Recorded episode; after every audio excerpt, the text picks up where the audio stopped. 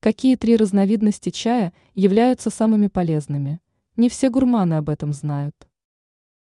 Многим известно, что чай относят к наиболее полезным напиткам для организма, поскольку он способен избавить нас от многих заболеваний, продлить молодость и увеличить продолжительность жизни. Но стоит учитывать тот факт, что сорта чая отличаются друг от друга не только вкусовыми качествами и стоимостью, но еще и химическим составом.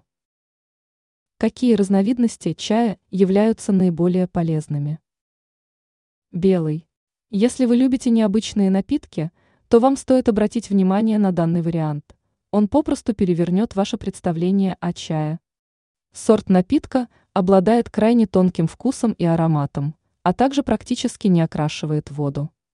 Зато в белом сорте сохраняется огромное количество питательных веществ и антиоксидантов. Эксперты отмечают, что напиток поможет омолодить организм. Имеются научные исследования относительно того, что белый чай эффективен в борьбе с патогенной флорой и может препятствовать развитию некоторых разновидностей рака. Зеленый. По своим характеристикам данный напиток похож на белый чай, особенно в том случае, если включить в данный список еще и японский традиционный чай – матчу. Напиток способствует естественному омоложению, снижению риска развития болезней сердца и рака. Пуэр. Если вы искали тонизирующий напиток, способный даровать долголетие и здоровье, то лучшим вариантом станет пуэр.